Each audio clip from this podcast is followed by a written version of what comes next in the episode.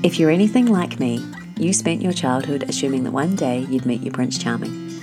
You'd get married, you'd have a nice house in the suburbs, a dog, a career, and a couple of kids. It never crossed your mind that Prince Charming wouldn't come along, or that tragically you'd lose him before his time, or that your marriage wouldn't work out, or even that your biological clock would have other ideas. Or maybe you never really wanted that sort of happily ever after. Maybe you never wanted a man, but you did know you always wanted children. We're living in an age where, for the first time, women can embrace motherhood on their own terms. They no longer have to put their lives on hold waiting for the right man, or settling for someone who they know isn't right for them just so they can become a mother. More women than ever before are embarking on the journey to become what's known as a solo mother by choice. And while for a lot of us it doesn't feel like a choice, but more a necessity, the bottom line is there are now options for you to be able to fulfill your dreams of motherhood if the traditional route isn't playing out as expected. The No Need for Prince Charming podcast will share stories of Australian women who have successfully become solo mothers by choice. They each have a unique story as to why they decided to pursue motherhood in this way and the journey they had to go through to make this dream a reality. The hope is that by sharing these stories, you'll have the knowledge and the confidence to embark on this amazing journey yourself if you determine it's the right one for you. In the words of Walt Disney, all of our dreams can come true if we have the courage to pursue them. All you need is faith, trust, and a little bit of pixie dust. On today's episode, I'm talking to Camilla. Camilla has a gorgeous three year old son called Edward, and she lives in Victoria. So, welcome to the podcast tonight, Camilla. I would love to start with understanding your story and what you went through to decide to become a solo mum by choice.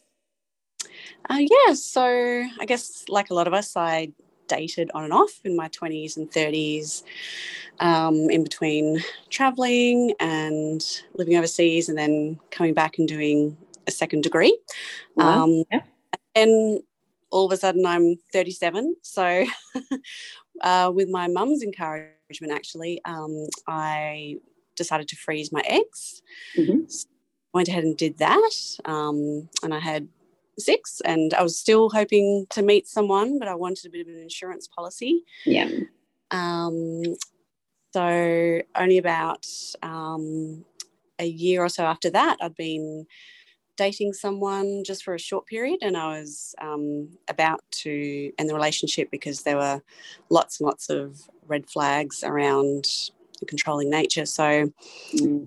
uh, by taking all precautions, um, I discovered that I was pregnant. So I had a, a, bit of an emotional time deciding um, what to do and going through counselling. Um, and ultimately, I decided not to go ahead. But obviously, my biological clock was still ticking, um, and that didn't really leave me a lot of time to sort of recover and get over that. I'm guessing that would have um, been a, a, pretty a pretty hard mental battle to even make that decision and process all of that, knowing that yeah. one side of you really wants to be a mum, and then the other side is but do I want to be a mum with someone who I know is not good for me? Yeah. Yeah, especially when, you know, you're at a certain age and you really want children and you don't know if it's going to be your only opportunity. Mm. So really hard. Um, but I started the IVF journey um, the following year. Mm-hmm because um, it yeah it gets to the point where you're dating and you're looking at everyone as if they're a potential father for, for, your children it's just too much pressure did so, you find that you had rose tinted glasses on all of them as well? it's like, are you my future baby daddy? And, you know, am I going to just let slide all of those things that I wouldn't normally? Uh, yeah, you do a bit. You do a bit, and you sort of think, okay, you know, do they want a family? Do they want a family tomorrow? yeah, yeah. so much pressure to put on any potential relationship, isn't it? Yeah. So I just thought, you know, it was best to sort of do the reverse, have the baby first. Yeah. Um, so yeah, I still sort of thought deeply about you know whether it was the right thing to do, the sort of mm-hmm. about the ethics of you know bringing a child into the world via IVF. Um, so I did a lot of reading, a lot of sort of journal articles, um, but yeah, knew that that I wanted to have a baby. So I actually went back to the same clinic where I froze my eggs. Mm-hmm. And there'd actually been a lot of really positive improvements there since I'd done the egg freezing process um, just with streamlining their processes, um, having unlimited counselling and like a, a, patient liaison officer to sort of walk you through the whole um, process. So mm-hmm. yeah, it was a lot. It was a lot better the second time round. Um, easier to navigate the system. And did they suggest that you just did a round of IVF, or did you look at using your frozen eggs as an option, or? Well, it's actually the specialist, the fertility specialist, that said to me, um, you know, if you're considering having siblings for them, then you might want to do a fresh round mm-hmm. just to have the frozen eggs in reserve. So, yeah, so I just went with that. Um, and then because of my age, I was just about to turn 40. Um, I was classed medically infertile, and so got the, the Medicare rebate. Um, so did all the normal sort of blood tests and everything. Um, but then I was also advised to have um, an HSG exam, which checks the patency of your fallopian tubes. Mm-hmm. Um, which I, I, don't know if I'm an outlier, but I found that particularly uncomfortable. It was, yeah, um, yeah, not not a pleasant experience. Um, uh, and then the specialist also advised me to do ICSI, um, which is the intracytoplasmic sperm injection, where they introduced a single sperm to the egg. So I guess the chances of success were, you know, a lot higher. They were doing everything possible to make it successful for you. Yeah. yeah. Yep, throwing everything at it. Um, and then, yeah, the donor choosing process is another sort of surreal process in itself.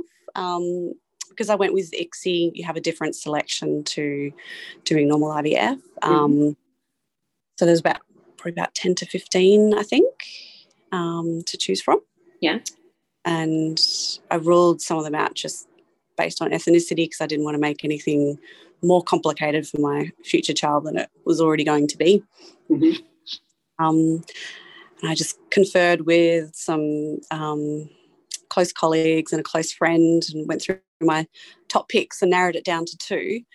But I still wasn't sure. I was sort of wavering between two of them. Yeah. Um, and one of them was snapped up while I was making that decision. Oh no. Because um, I wanted to speak to the geneticist about some of their medical history. Um, so that sort of made the decision for me. And then I checked back in the portal one day and there was a new donor there and I read his profile and it all clicked. Yeah. So yeah, I, I chose him as my donor that day. And yeah, so as I said, I did um, a fresh cycle and again I got six eggs. Must be my lucky number. It's just your number, yeah.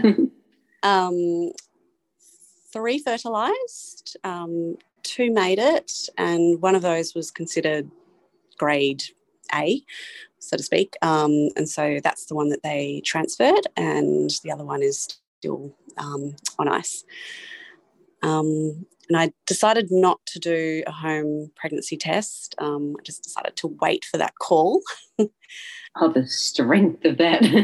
yeah, maybe I just didn't want to, you know, disappoint myself. Um, but I had I had a gut feeling that it, it had worked. Um, yeah. Sort of, yeah, getting all the all the signs. Um, and I was actually at a, a family reunion when I when I got the call. So I think I felt equally excited and terrified.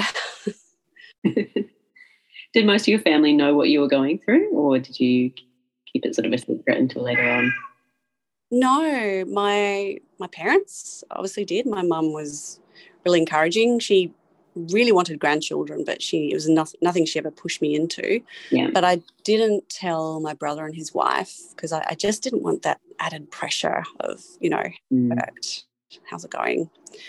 Um, yeah, so I just kept it to my parents really, and, and so did you kind of pull your mum aside at that point and go, "Oh my god, it worked," or I think she was in the same room with me, so yeah. And so then immediately she was like, telling my dad to carry my suitcases and things. Oh. Um, you milk it for as long as possible. So you would have been like four weeks. Yeah, do all my bidding from now on. Yeah. Thanks, Dad. yeah, so I think um, I'm very lucky that, you know, that it worked for me the first time. So, yeah. And so, how did you find pregnancy? Wonderful that you're successful so easily, but how was the pregnancy? Was that good? Yeah, well, the, the pregnancy itself was pretty straightforward. Um, I went public. Um, and they put me in the high risk stream just because of my age and because I was IVF. So I saw the same two obstetricians all the way through, which was really nice. Um, but yeah, it wasn't it wasn't straightforward um, at like the week eight point. Okay. Um, so I had um, a really big bleed, and it was on a Saturday on a weekend, and um, I was absolutely convinced that I'd miscarried, like absolutely convinced that I'd, I'd lost the baby. Um, so I panicked. Didn't really you know, have the presence of mind, you know, to figure out what to do. But luckily, um, I was with a friend and she suggested that I ring the clinic. I hadn't even thought that I could ring the clinic on a weekend. Um, but they obviously had like an after hours service and I got hold of a specialist. Um, and I'd been taking um, progesterone suppositories up mm-hmm. until I think actually the day before I had the bleed. So he told me to go straight back on them and booked me in for a scan in his office the following Monday. Yeah. Had the scan, everything was okay. Um, yeah, and I yeah, I was absolutely convinced that that was it. But um, it so it gave me a huge fright, but also made me realize, I guess, like how much I wanted the baby. Um, and then because I don't like to do things the easy way, uh, I moved house when, when I was pregnant. So for, I suppose, a good chunk of the pregnancy, I was um, going off to inspections and looking for somewhere to be closer to my parents. Um, so I found somewhere when I was about 30 weeks and moved house at 33 weeks. Um, definitely wouldn't recommend it. My dad was overseas in England at the time visiting family. Yeah. Um, and he had my due date in mind. So, you know, he was like, oh, you know, got plenty of time. And, you know, obviously, you know, had totally forgotten that I was born 10 weeks early. Um, but anyway, um, I just asked everybody I knew. I don't like asking for help, but I asked everybody I knew to help me pack and help me move and help me clean. Um, but it was, yeah, it was pretty exhausting and it's hard not to lift things when you're pregnant, but you're moving house. Um, yes, so moved in in the nick of time. Um, so yeah, that that made the, pregnancy a little bit more eventful as well. So I didn't get um, the baby's room set up until, yeah, what sort of felt like the last minute. From about 32 weeks to 37 weeks, my baby was breech. So I did everything from like visualization to talking to it to Chinese medicine, everything to try and get it to turn. 37 weeks, I went into hospital and they did, um, I think it's an ECV, a procedure to to manually turn the baby. And thankfully that worked because um, I was hoping to avoid a C section. Mm-hmm. So, yeah, so he shuffled around. Well, I didn't know what I was having at that stage, but yeah, turned around to the to the right position. Um, yeah, so then I was all set. And given that you were older in IVF, did they allow you to go full term and go into labour naturally, or were you induced? Um, no, no, nobody ever mentioned that actually. Oh, um, oh, wow. So I was 39 and four days, I think. Mm-hmm. Um, I, I, wish I'd known that, you know, that was going to be the last full night's sleep that I was ever going to get. um, because it all it all happened with a bang. Um, so I, I just got some cramps one night and I really wasn't even sure that it was contractions and I was Googling signs of early labor. Yeah. Um, and that was about midnight. And then at 1240, my waters broke. Um, I rang the hospital and rang my parents and the midwife said, oh, just take your time, have a shower, you know, come in when you're ready. Um, my parents arrived at 1.30 and I was trying to time the contractions like with an app on my phone, but I could barely walk. By and so we got to hospital just before 2 a.m. Um, and I think someone grabbed a wheelchair for me and um, went up in the lift, got into the examination room. Um, I was yelling at my um, at my parents to call the doula because I had a doula. I was like, "Call the doula, mm-hmm. call the doula." um, and then I heard the midwife say, "There's no time to examine her. She's having the baby." did, and then I, did your doula arrive, or was it that quick? No. no. Oh wow. Um, no, so it was yeah probably only a few minutes after I after I arrived that I was needing to push, and they were saying, "No, no, hold off, hold off," because they were trying to pull my clothes off, and I had these. Oh my gosh, that quick! Wow. to get my UGG boots off. Afterwards, they said, "Next time, don't wear our boots." um, so yeah, there's there's just no time. Um, there's no time for gas or pain relief or anything. It was just straight straight into pushing. Um, and yeah, so my son was born at 3 a.m.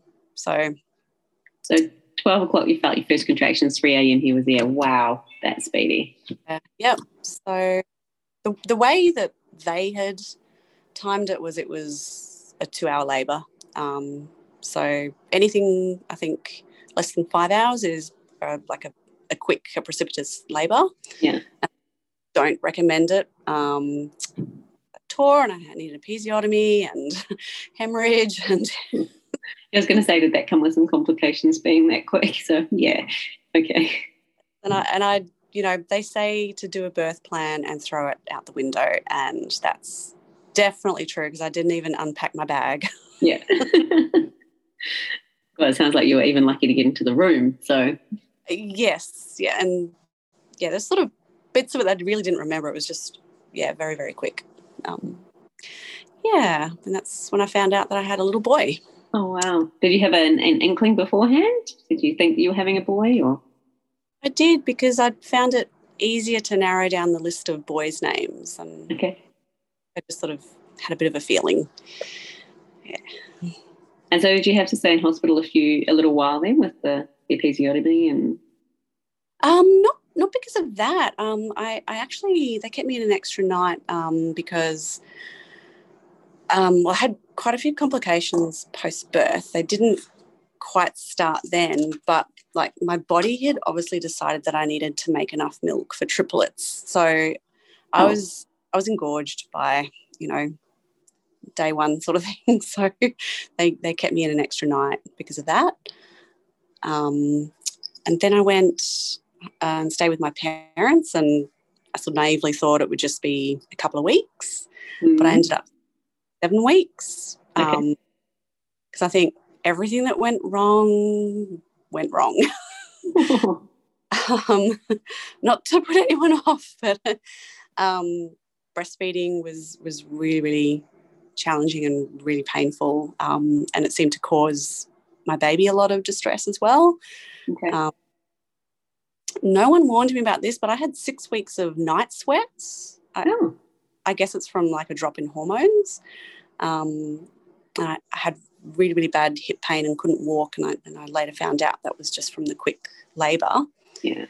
Um, and then at the two week um, checkup with the maternal child health nurse post birth, I was feeling really hot and thinking, oh, you know, they've got, they're heating up really high. And later that night, I developed um, really high temperatures and rigors and I assumed it was mastitis, and so did my mum.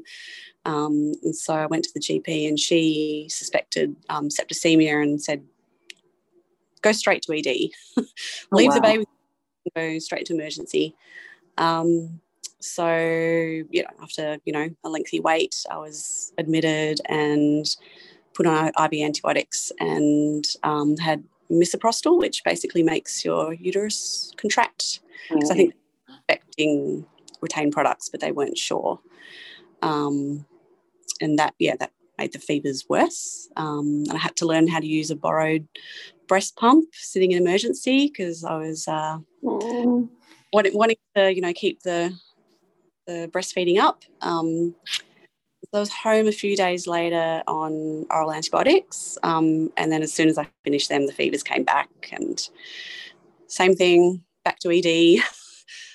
left the baby with my parents. pumping around the clock again. Poor thing. And yeah, they did an ultrasound and yeah, eventually decided it was yeah just a very very small amount of placenta that had been retained. So more antibiotics and yeah, back home. Did they do a D&C or anything like that to remove that small amount of retained product, or you just had to wait for it to pass? Yeah, thankfully no. They felt yeah they felt that um, I guess with the um, misoprostol that that it yeah. So, thankfully, I didn't have to, have to go down that route. Um, but yeah, that was all in the first month, and then back home, um, my baby was just really unsettled and wasn't one of those babies that slept. Um, and so we did the rounds of pediatricians and lactation consultants because people were sort of querying reflux and tongue tie, and he was found to have reflux. Um, so I had to keep him upright for 40 minutes post feeds and elevate the change mat and avoid tummy time. Um, and I was getting down to about three hours sleep a night, so I was pretty pretty exhausted and um, pretty much crashed and yeah, needed a lot of sort of support mental health wise after that, and eventually got into one of the public sleep schools and mm-hmm. had some support with um, settling and breastfeeding. Um, and later on, found a, a really good um, dietitian, lactation consultant um, at a local clinic who helped him with the feeding. Um, was there any cause for the feeding issues, or was? Well, it actually wasn't until a couple of months ago. So my son's almost three, and it was just a couple of months ago that um, an experienced speech pathologist we'd been seeing um, from the same hospital mm-hmm. um, that he he does have tongue tie, and if it had been picked up by the right people at the hospital, i.e., herself and the um, pediatric plastic surgeon, that they would have revised it, but because it was the pediatric surgical team, um, they decided not to do anything. So, oh, how frustrating for you! Like if it it was something that I mean, it sounds simple, but it's obviously not. It's a, procedure and everything else. But to know now what the potential problem was, mm, it must be frustrating for you. we went on a bit of a journey with um, speech pathology because he just struggled with sort of solids and yeah. So we had a bit of help um, with the chewing and um, and with talking because mm-hmm. Bit late with the talking, but now he's super advanced and doesn't shut up. like, oh, maybe I want to go back to that stage. No.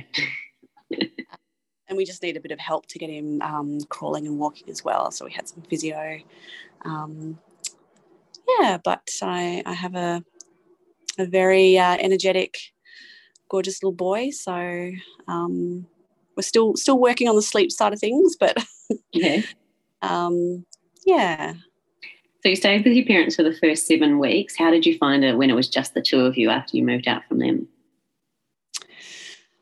I was, uh, so I guess I was a little bit nervous. Um, I actually got um, an overnight nanny for the first night just to have someone on hand. Yeah. Um, and but actually, uh, I, I, think once I was back in my own home with my own things and my own routine, um, it was probably a lot easier in some ways. Um, because um, my mum, uh, bless her, she's um, a retired midwife, so that can be a blessing. Mm-hmm. Yeah, you can imagine that. but you know, I've I've needed a lot of support from my parents. You know, as probably a lot of women do when they go it alone. So, you know, I'm obviously very thankful to have their support. Um, but yeah, it was it was good to be back in my own home and have everything set up just the way I wanted it. So, if you would look back now on your journey, do you think there's anything that you would do differently? Um, well, I I guess you just really don't know what your baby's going to be like, what their temperament is going to be like until yeah. they come along. So I was maybe a little bit overly confident or maybe a little bit naive because Um, I'm a registered nurse. I had worked at a children's hospital. I'd worked in an emergency department. I had worked as a nanny looking after a newborn when I was quite young. Um, so I thought, yeah, you know, I, I know what it's like to look after. Yeah. yeah. Um, but when it's your own and it's your own body going through it and you're trying to breastfeed and you're not getting any sleep, it's completely different. so I would, um, and again, you know, I suppose my story is sort of unique in terms of, you know, everything not going quite according to plan, but I would still recommend just finding out what supports you've got around you, you know, in terms of a really good GP and maybe an obstetrician and checking out, you know, whether public and private sleep schools are in your area and what other services there are. Um, I came across um, a fantastic clinic where, you know, they've got everything from psychology to lactation consultants, um, dietitians. So sometimes you need those sort of supports. Um, there's also, again, depending where you live, um, some really good organisations that offer. Um, you know, volunteer mums that can come and drop in and give you emotional support. Because, um, yeah, obviously it can, be quite isolating. You know, you've suddenly had, um, you know, something that's come along and um, you're looking after 24 7 and all your independence is gone. So um, I recommend having as, you know, as many visitors as you, as you feel you need and just being really honest with your friends and family as well around when you need help and support before you kind of fall into a heap. Yeah. Um, it can be yeah. very hard for us to strong independent types to realize what that point is though isn't it and it's not kind yeah. of we fall on the heap and then it's like oh yeah probably should have done something about that and just, yeah, making yourself vulnerable that that can that can be hard in terms of reaching out um, but yeah look I, I mean we've also been in touch with our donor and had a really positive experience with that um, oh already yeah it was i think the pandemic that really prompted me mm-hmm to do it. Um, you know, just that sense that anything can happen. And I just didn't want it to remain a mystery for too long. Okay. So, how did you go about making contact? Um, so, well, I, I, checked the voluntary register and the central register here in um, Victoria. Mm-hmm. Um, they weren't on there, so I got in touch with um, VARTA, um, which is the authority here in Victoria that, that regulates um, assisted reproductive um, technology. Mm-hmm. Um, got fantastic counsellors there, and um, they got in touch. He was really open to contact, and they facilitated that for us. Um, we did it anonymously, so um, we just set up anonymous email addresses and started emailing, and um, yeah, just sort of slowly developed, I guess, yeah, a bit of a email friendship and have exchanged photos and exchanged our names. And it's it's really helped to um, get some of those missing puzzles of the the jigsaw in terms of his development. Because um, it, it, turns out the donor was also reluctant to talk and walk. Right okay parents so um yeah it's been really nice from that point of view um, and yeah just a, a good positive experience for us. And have you met in real life, or you've just kept to the, the email relationship? No, at the moment it's um, it's just sort of an email every month or so. Mm-hmm. Um, yeah, I think that'll probably be on the cards for further down the track. Yeah.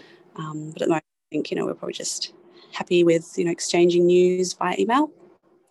Well, I mean that's that's something that everybody listening to this podcast, I guess, will be going through at some point. So really interesting that you've done that so early and you are having a really positive experience with it is really encouraging for other people.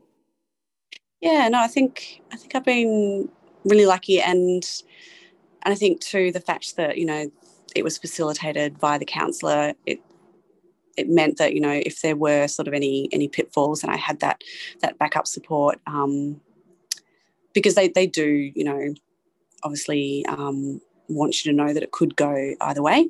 Mm-hmm. Um, you know, but for me, it's it's been a really positive experience and you know, we update each other on holidays and um, exchanged holiday snaps so um, yeah, it's just also nice to see um, the likeness as well. I mean, everyone says that my son looks just like me. Uh, probably helps We've both got red hair. oh, um, but yeah, no, so I've been uh, quite fortunate on that front, I think. Do you know if there are any other children that he has um, helped create? Um, no, I'm not, not too sure. I haven't um, haven't looked into it yet because um, there's there's nobody on the the voluntary um, or central register. So yeah. And have you been having conversations with your son about the fact that he has a donor, and how are you referring to him if you are? Um, he hasn't directly. I mean, I've you know always planned to be open with him, and I've I've got a lot of the books that um that you know we discuss in the Facebook group, um, and I've talked about it with him, but he's never asked me directly. I think because he's so young, he still thinks that all men are daddies and all right. mummies. So, um, I mean, I was you know even talking about it. I think last night. Um, but I don't think he really sort of understands the concept yet. And he hasn't sort of gotten to that stage. Like he's never said, you know, where's my daddy? um, but I plan to be, you know, very open and honest with him. Um, and I'll be able to tell him, you know, all the wonderful traits um, that, that his um, donor has. So, yeah, it's, it's, it's, quite nice that you'll be able to say it without making it up, kind of. Yeah, that's right. Yeah. I just know what the piece of paper said at this point, but nothing more. Yeah. Actually, the, the interesting thing was I showed him um, a photo of the donor when the donor was a toddler, and I said, Who's this? And my son looked at it and he said his own name. So interesting. recognized himself in, in the photo. Yeah. Mm. Mm, very interesting. And so if you if you were listening to this podcast and kind of sitting on the fence about whether or not to progress down this route, what would you, advice would you give to that person?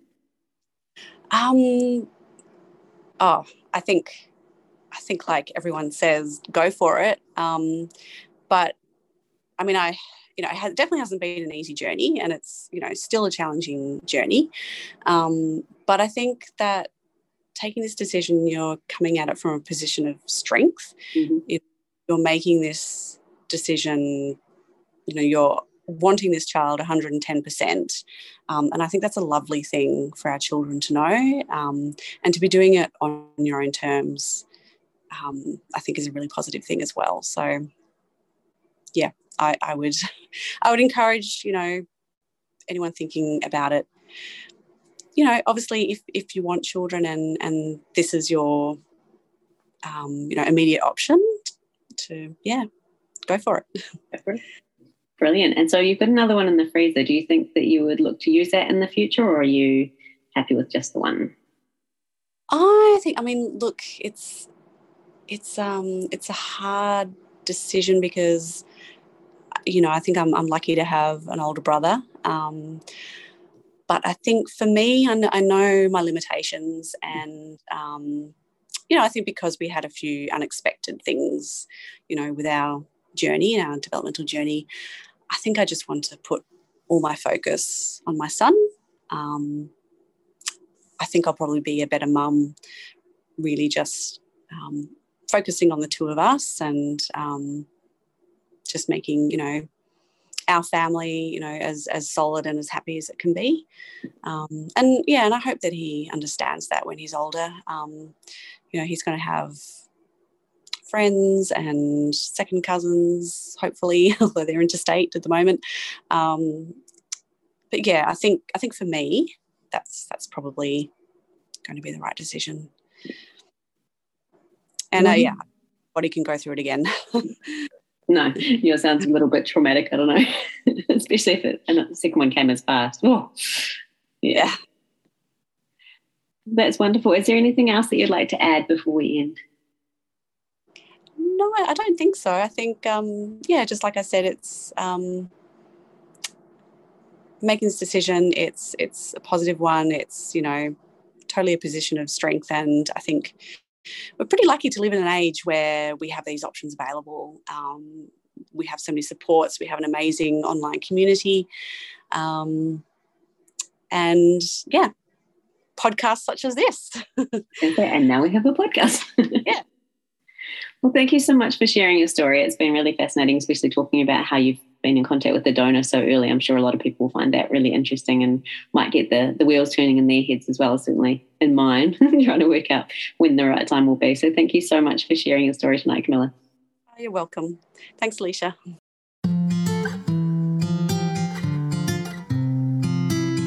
I'm Alicia, and this is the No Need for Prince Charming podcast, bringing you stories of Australian solo mums who created their own happy ending. If you like what you heard, please follow or subscribe to make sure you don't miss out on future episodes, and leave a like, a review, or share with your friends to help others find it easier. Bye for now.